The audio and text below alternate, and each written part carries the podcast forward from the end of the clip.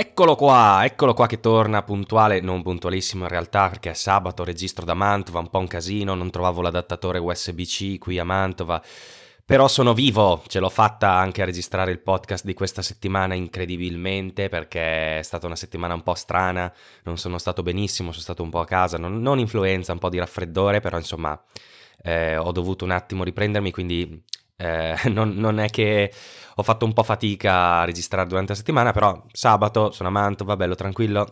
In realtà non troppo perché dopo devo andare a lavare la macchina e devo andare a fare il, um, la registrazione di nuovo per il foglio rosa della patente della moto perché era scaduto. Insomma, un po' di cose cose di questo tipo, quindi sì, sono un po' impegnato. Poi in realtà dovrei lavorare, anche fare delle robe, pieno di roba, però 20 minuti eh, in tranquillità direi che, che li posso trovare. Allora, allora, cosa devo dirvi di questa settimana? Di questa settimana io vorrei parlarvi del fatto che sono stato ammalato. No, in realtà no, non è vero. Però sì, sono restato ammalato e eh, fortunatamente sono restato ammalato perché c'è stato il Mobile World Congress a Barcellona dove Andrea, Andrea Galeazzi, che è un mio cliente che seguo personalmente per lo sviluppo del, del sito web, è andato a Barcellona appunto a seguire tutti questi eventi di telefonia, eccetera. Molto interessante, molto interessante, ma eh, molto interessante interessante fino a un certo punto perché tutte le volte che Andrea va in questi eventi, il suo sito, che, che, che sono, sono uh, io l'incaricato a seguire, uh, va giù per qualche strano motivo. Uh, no, in realtà non è un strano motivo perché viene attaccato con attacchi di DOS da parte di, di hacker di non so quale nazione, di non so quale dove e quindi mi tocca stare a cercare di tirare su il server in qualche maniera e, e insomma lavorare per tenere, per tenere in piedi tutto, anche perché lui ovviamente deve pubblicare articoli, deve pubblicare live blogging, cose di questo tipo e se il sito va giù è chiaramente eh, un danno per, per, lui, insomma, quindi vengo pagato per fare questo, quindi eh, devo fare questa roba. Quindi quando c'è il Mobile World Congress solitamente non, non, mi guardo gli eventi o non seguo le cose, ma piuttosto sto a guardare che il sito di Andrea vada, vada bene e non ci siano intoppi. Eh, quest'anno ci sono stati un po' di problemi appunto perché è stato veramente tanto tanto tartassato il sito, seppur l'infrastruttura ormai sia abbastanza solida, eh, questi attacker veramente che eh, arrivavano da, da, ogni dove del mondo, eh, tra l'altro anche da, dal, dalla Germania, quindi non me ne sarei aspettato un attacco anche dalla Germania perché comunque eh, di solitamente vengono dai paesi dell'est Europa o da paesi eh, poco conosciuti africani o eh, comunque da, da, diciamo dalla parte del Medio Oriente. Ehm, questi attacchi questa volta sono arrivati anche dai siti, da, da dei server server europei. Cosa sono, cos'è un attacco di DOS in pratica? In pratica ehm, solitamente mh, non è una sola persona che lo organizza, nel senso magari sì il mandante è uno, eh, però eh, poi cosa si fa? Eh, praticamente eh, ci sono dei, dei, servizi anche in realtà poco leciti che lo fanno, eh, che con un X di soldi eh, a, allestiscono delle macchine sparse un po' per tutto il mondo, eh, magari a volte non sono delle macchine che sono di proprietà dell'attaccante, ma potrebbero essere anche computer o server che sono stati infettati da un qualche tipo di malware sul quale l'attaccante ha il controllo e tutti questi server dislocati in tutto il mondo cominciano a bombardare il tuo sito di richieste. A questo punto cosa succede? Il sito ha veramente eh, un carico eccessivo, non riesce più a servire richieste e quindi il web server che dovrebbe servire le pagine crolla inesorabilmente sotto il peso di tutte queste richieste. Quindi eh, non è un attacco semplice da gestire perché eh, semplicemente perché eh, nel mentre che ti arrivano tutte queste, queste, chiamate tu fai anche fatica a tenere in piedi tutto il server perché ovviamente pensate a un computer eh, quando gli fate girare sopra milioni di processi non so state esportando un video intanto eh, state ascoltando la musica intanto state guardando eh, un video su YouTube intanto state facendo altre mille cose con Word e il computer a un certo punto le risorse sono limitate quelle che ha e gli si satura la CPU e gli si satura la RAM. A quel punto il computer o si blocca o comunque va molto a, a tentoni. E cosa succede? Lo stesso principio sul server, no? Arrivano tutte queste tantissime richieste al secondo, eh, il web server cerca di servirle ma non ce la fa, quindi satura CPU, satura RAM e insieme anche magari il database che sta dietro al, al, al web server eh, è affaticato, quindi tutta una serie di servizi che servono per mantenere il sito online sono affaticati, affaticano la macchina e quindi anche tu che ci stai lavorando sopra eh, fai fatica a lavorarci perché ovviamente anche le operazioni che devi fare tu vanno a rilento perché comunque il computer è intasato, è come se il computer fosse intasato, ecco. E quindi, e quindi è, un, è, un, po' un casino sempre gestire questi attacchi, sia dal punto di vista dell'operatività, perché comunque cerchi di riavviare la macchina, no? Quindi riavvii un po' come se tu riavviassi il computer e lo continui a riavviare per svuotarlo, per liberarlo e intanto cerchi di lavorarci sopra. Quindi eh, difficile perché eh, soprattutto eh, il server di Andrea non sta su una piattaforma scalabile, quindi non ho la possibilità di aumentarne le risorse eh, dinamicamente, quindi non so, mi arrivano tantissime richieste, mi saturano la CPU e la RAM, dico ok perfetto, eh, faccio, pago un pochino di più, il mio server lo raddoppio e a quel punto magari sono più tranquillo, no? E invece non posso fare questo tipo di, di operazioni anche per motivi di, di budget, insomma entrano in, in gioco un po' di dinamiche anche col cliente cliente a volte, no? Quindi gestire questi attacchi non è, non è sempre così banale. E cosa ho fatto io? Semplicemente ho cominciato a guardare eh, le richieste da dove arrivavano, mi sono reso conto che erano troppe da gestire perché venivano appunto da tutto il mondo e, e quindi eh, ho cominciato prima a provare a bannare dei, dei range di IP eh, quindi bannare degli indirizzi di macchine che attaccavano. Poi ovviamente cosa succede? Che quando, non appena comincia a bannare delle macchine ne spuntano di nuove e quindi diventa un delirio anche quell'operazione. Quindi lì ho riconfigurato il web server, cioè il servizio che fornisce le pagine all'utente finale in modo che non eh, servisse all'utente pagine oltre a un tot numero di richieste al secondo. Eh, quindi era una limitazione per IP eh, che dice guarda se questo indirizzo IP che è un utente, anche voi quando navigate su internet avete un indirizzo IP, quindi se questo indirizzo IP ti chiama più di 10 volte al secondo, eh, lascia perdere, non servirlo più e mettimi, eh, scrivimi da qualche parte il fatto che questo IP ha richiesto mh, la risorsa più di 10 volte al secondo.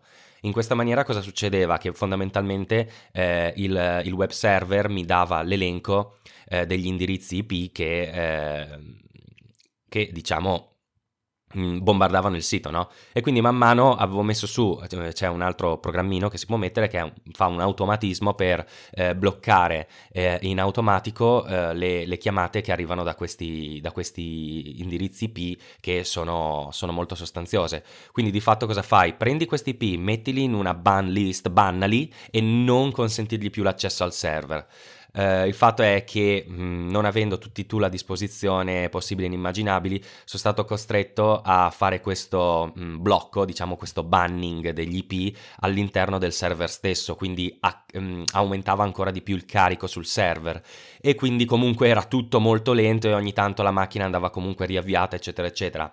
Ci sono ovviamente dei servizi che permettono di bloccare a monte eh, gli attacchi di questo tipo, nel senso che magari il web server appunto appunto scrive sempre da qualche parte guarda che c'è questo IP che sta richiedendo troppo, bloccalo. E allora non è che la stessa macchina lo blocca, ma magari ha un layer, eh, uno strato eh, superiore, eh, c'è qualche qualcosa che eh, blocca le richieste così non arrivano nemmeno direttamente al server e la tua macchina quindi la prima volta che riceve tantissime richieste lo comunica allo strato superiore che si occupa di fare da scudo e quindi è lei che blocca la richiesta e il server rimane diciamo eh, isolato da questo punto di vista di attacchi. Dopo ovviamente ci sono strategie anche diverse, eh, ci sono delle, dei servizi che lo fanno anche tra virgolette gratuitamente, ma non, eh, cioè magari bisogna comunque pagare un 20-30 euro al mese per avere questo tipo di, eh, di servizi che io non avevo a disposizione e quindi mi sono arrangiato un po' come potevo. Quindi mi è capitato tutto sto casino, insomma, col DDoS e cose di questo tipo. Però, vabbè, insomma, alla fine sono cose anche abbastanza divertenti e sono cose che solitamente quando mi capitano mm, mi portano anche a fare un po' di aggiustamenti no? sulle varie configurazioni del server, fare questo tipo di lavori che comunque è sempre stimolante, è sempre bello perché eh, per quanto tu sia in attacco e sia un po' sotto pressione, no? perché devi cercare di tenere il sito online, eh, nel frattempo magari ti documenti, scopri nuove cose, quindi anche un momento molto eh, per imparare e molto diciamo istruttivo, non so insomma come si dica. Però insomma, mm, boh, esperienze che così mi capitano, non dico quotidianamente, ma una volta ogni due o tre mesi capita questo tipo di, di cose e quindi sono costretto a, a lavorare su questo tipo di argomenti. Questa settimana cos'altro è successo? Ma niente di particolare in realtà, perché non è che abbia fatto delle grandi uscite, essendo stato un po' malatino, mi sono limitato a fare dei lavoretti in casa. E ho ripreso in mano Price Radar perché mi sono reso conto che veramente comincia a fare acqua da tutte le parti e non se lo merita, anche perché eh, mi porta, mi porta dei, buon, dei buoni proventi e non dico che eh, è uno stipendio, ma quasi, e, e, quindi ovviamente è da curare. Mm, vabbè, mi sono stati segnalati più volte da, da diversi utenti dei, dei, bug qua e là eh, sull'inserimento soprattutto della lista desideri. Purtroppo lì c'è il problema che Amazon spesso cambia le, le carte in tavola, quindi eh, bisogna, un attimo, bisogna un attimo vedere, eh, rivedere un po' le cose man mano che si va avanti. Eh, cosa è successo? Fondamentalmente io mi sono assolutamente stufato del del database che eh, utilizzo sul server, che è un, uh, è un, database MongoDB, quindi un non relazionale.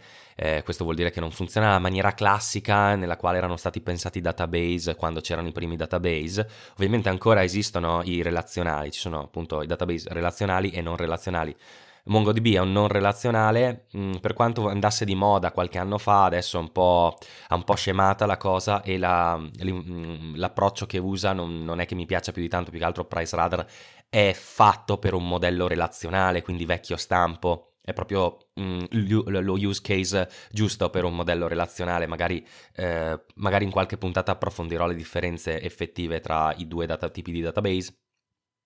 Quindi di fatto sto facendo una migrazione eh, al, al, database relazionale, in questo caso Postgres, se per qualcuno lo, lo conoscesse, da MongoDB. E, e, il bello è che una volta pri- prima PriceRadar era già relazionale, quindi eh, sono fatto un passaggio su MongoDB, mi sono reso conto che adesso non mi piace più, quindi sto tornando a Postgres. E nel frattempo sto facendo delle ottimizzazioni sempre lato server, quindi niente sull'app per ora, che però anche lei eh, andrà decisamente rivista e probabilmente rilascerò un aggiornamento anche perché eh, con l'aggiornamento del server sto anche cambiando un po' qualche API, eh, quindi qualche aggancio tra l'app e il server in modo da far funzionare tutto meglio e tutto bene. Quindi insomma eh, Price Radar e, mh, la sto continuando a sviluppare, mi piace, anzi ho ripreso decisamente interesse visto che eh, comunque mh, appunto mh, sto, eh, sto, cambiando il database, sto cambiando un po' le cose e ovviamente succede questa cosa assurda, no? che quando scrivo io questo codice di, del server di Price Radar l'avevo già riscritto. Eh, prima era in PHP, un linguaggio un po' vecchio, un po' datato, però funzionava poi adesso mm, due anni fa l'avevo riscritta in Node.js con MongoDB, forse di più di due anni fa, due o tre. E, e l'ho riguardata questa settimana e ho detto, Madonna, ma, ma che diavolo avevo scritto veramente? Eh, ci si rende conto di come si maturi anche in termini di sviluppo del codice eh, e di approccio alle problematiche, eh, che magari non so, dico guardo un pezzettino di codice e dico queste 10 righe qua, io adesso le riscrivo tranquillamente in due senza problemi perché 10 righe sono veramente troppe. Oppure ti rendi conto di aver scritto delle robe veramente che dici ma questa roba l'ho scritta io? Quindi veramente assurdo come in pochi anni il livello di esperienza di uno sviluppatore passi da junior a senior e tu ti renda conto veramente che stai facendo eh, ogni giorno stai eh, facendo esperienza e stai collezionando comunque eh, delle risorse che ti permettono di creare delle architetture sempre più stabili e sempre più performanti. Eh, quindi assurdo anche come si vedano no, questi cambi di carriera come noi programmatori in generale ce ne rendiamo conto che veramente si fanno dei passi in avanti su tutto a livello proprio di codice di programmazione. Io non so se nelle altre, eh, nelle altre carriere, nelle altre professioni sia, sia così, però cioè, è veramente bello come rendersi conto che quello fatto due anni prima era praticamente una roba da bambini e come invece adesso eh, sia, più, sia, più, orientato a fare delle cose più scalabili, più, più belle, più complesse, in maniera anche più semplice. E, e, la, cosa, e la, cosa, assolutamente assurda è che eh, mi rendo conto che quando avevo scritto quel, quel, quel codice era stato veramente difficile per me scriverlo, mentre lo riguardo adesso e dico cavolo, sono veramente due, due robine lì e, e, cioè non è per niente complessa la cosa, tant'è che ho riscritto appunto la parte server con il nuovo database cambiando anche un po' delle cose sia nella metà del codice sia nella metà del tempo. Quindi sono molto contento di Price Radar, sono sicuramente da, da, da tenere aggiornato e, e quindi insomma se, se, la usate fatemelo magari anche sapere se avete qualche feedback, anzi eh, spettacolo, visto che siamo qua nel contesto, scrivetemi su Telegram chiocciola zerbfra se volete fare da beta tester perché mh, nel giro di non dico eh, due settimane ma qualcosina attorno alle due o tre settimane, magari un mesetto, avrò assolutamente bisogno di una cinquantina di persone che mi provino eh, il nuovo server, quindi semplicemente provare a smanettare con l'app, fare diverse cose e comunque ho bisogno assolutamente di persone che mi diano feedback perché l'applicazione mi rendo conto anche che è vecchiotta come grafica, come interfaccia e sicuramente tra di voi ci sarà qualcuno che ha delle idee per migliorarla. Come ho sempre detto, la voglio tenere una, una, cosa molto amatoriale, molto mia e non voglio assolutamente farla diventare un, un prodotto da guerra eh, di quelli di, eh, insomma, che vadano super, super, super su, sul business o comunque eh, che di, resti una cosa mia personale e che non diventi la mia attività principale. Cioè, voglio tenerla lì come, come hobby, diciamo, perché mi piace tenerla così. Bene, siamo a 16 minuti e 21 secondi. Eh, di solito le faccio più lunghe le puntate, però davvero questa settimana, essendo stato malato, non essendo uscito, non avendo fatto grandi cose. Ah no! Spettacolo, mi stavo dimenticando. Cioè, proprio io passo di palo in frasca. La cosa interessante che volevo dirvi: i foldable phone, che sono partito con, le, con il Mobile World Congress, ma poi non ho concluso tutto. Ho parlato solo del DTOS. Eh, Bene, bene, bene. Allora, ci sono questi telefoni qua che sono piegabili, no? Che non so se avete visto, sia Samsung che Huawei hanno presentato fondamentalmente non so neanche definire prototipi, diciamo, perché non li hanno dati in mano alla stampa per provarli. La cosa assurda è che in realtà Xiaomi aveva fatto vedere un prototipo in un video molto tempo fa, in realtà due mesi fa, e poi comunque anche altri produttori ce li hanno fatti vedere, ma nessuno li può toccare perché secondo me il software sarà qualcosa di imbarazzante allo stato attuale delle cose. Eh, cosa ne penso io di questi smartphone piegabili col doppio display? Secondo me mm, è alla Fantozzi, no? È una cagata pazzesca, nel senso che non mi sembra, non mi sembra che siano veramente utilizzabili nel mondo reale. Cioè già il fatto che da chiuso sia spesso, che mm, sia come un portafoglio, saranno alti un centimetro, un centimetro e mezzo, e, e, e sono davanti, c'hai questo display minuscolo da 4 pollici come quello dell'iPhone 5, sul quale non ci puoi fare niente secondo me, perché ormai anche eh, i siti web per dire la navigazione sono ottimizzati per degli schermi da 7 pollici, no 7 no, però da 5-6 pollici abbondanti e, e, tutti che vanno in giro con questi telefoni con i display enormi, pensiamo all'XS, all'XS Max, ehm, ma che per, per, non, per, non, parlare dei vari Xiaomi e di tutta la compagnia Android. Eh, quindi, boh, sinceramente vedo il display principale, che comunque sarebbe quello che quando tiri fuori il telefono dalla tasca e devi usare al volo il telefono, mm, me lo vedo poco pratico che devo stare lì no, ad aprire come se fosse un giornale e usarlo poi come tablet. Poi mi arriva magari un messaggio, sono lì che ho il telefono aperto e devo usare quella tastiera super scomoda, eh, grandissima da stile iPad per rispondere al volo, invece per rispondere velocemente dovrei richiudere lo smartphone. È un fatto anche di ergonomia, no? Per quanto magari lato software, magari poi la tastiera la possano ridimensionare in un angolino e magari hanno fatto vedere anche della divisione in finestre quindi magari da una parte ti tieni solo, non so, WhatsApp che ti arriva il messaggio e rispondi da quella parte. Cioè, però pensate al fatto di avere in mano un iPad e dover rispondere in un angolino. Cioè, io la vedo infattibile, se non soprattutto a due mani. Quindi per avere la comodità bisognerebbe richiudere lo smartphone e digitare tutto dalla parte dello schermino da 4 pollici e poi magari si deve tornare a quello che si stava facendo, non so, vedere delle indicazioni su Google Maps o un sito e quindi riaprirlo nuovamente. Insomma, sinceramente io non la vedo questa gran genialata. Tra l'altro, eh, anche il problema delle, dei, dei, dei, maniaci come me di cover, mica cover, li sarebbero spacciati perché come la metti una cover su un telefono che si piega? Cioè, boh, non lo so. Io sinceramente mi sono fatto l'idea che mh, mm, Apple si è detto, ma Apple presenterà l'iPhone foldable? Secondo me assolutamente no. Loro hanno due prodotti che vanno benissimo così, l'iPhone e l'iPad separati, con due user experience che io spero si separino de- del tutto tutto, come ho già detto precedentemente in qualche puntata, iOS e PadOS, quindi Uh, insomma, non la vedo assolutamente come, come un passo da fare. Non, non, mi sembra che abbia senso. Magari una nicchia, veramente potrebbe esserci una nicchia che vada su questo foldable, però veramente non lo vedo per uh, il consumatore di massa. Non, non, mi immagino neanche i ragazzini di 16 anni a girare con una roba che si apre.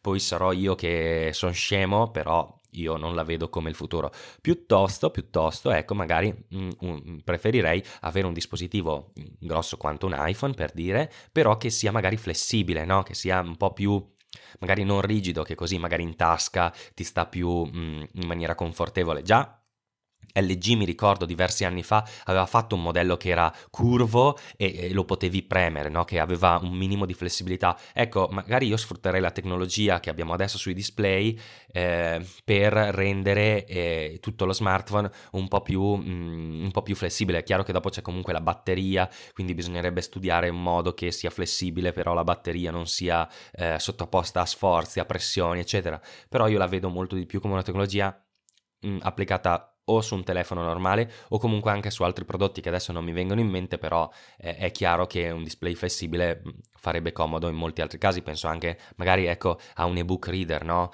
Eh, quello sì, veramente potresti decidere di aprirtelo come un giornale e avere mh, mm, insomma la possibilità di um, usarlo e tenerlo in mano in maniera più appropriata. Non so, la vedo come una tecnologia molto acerba e sinceramente eh, i prototipi che abbiamo visto di Samsung e Huawei non mi convincono per niente.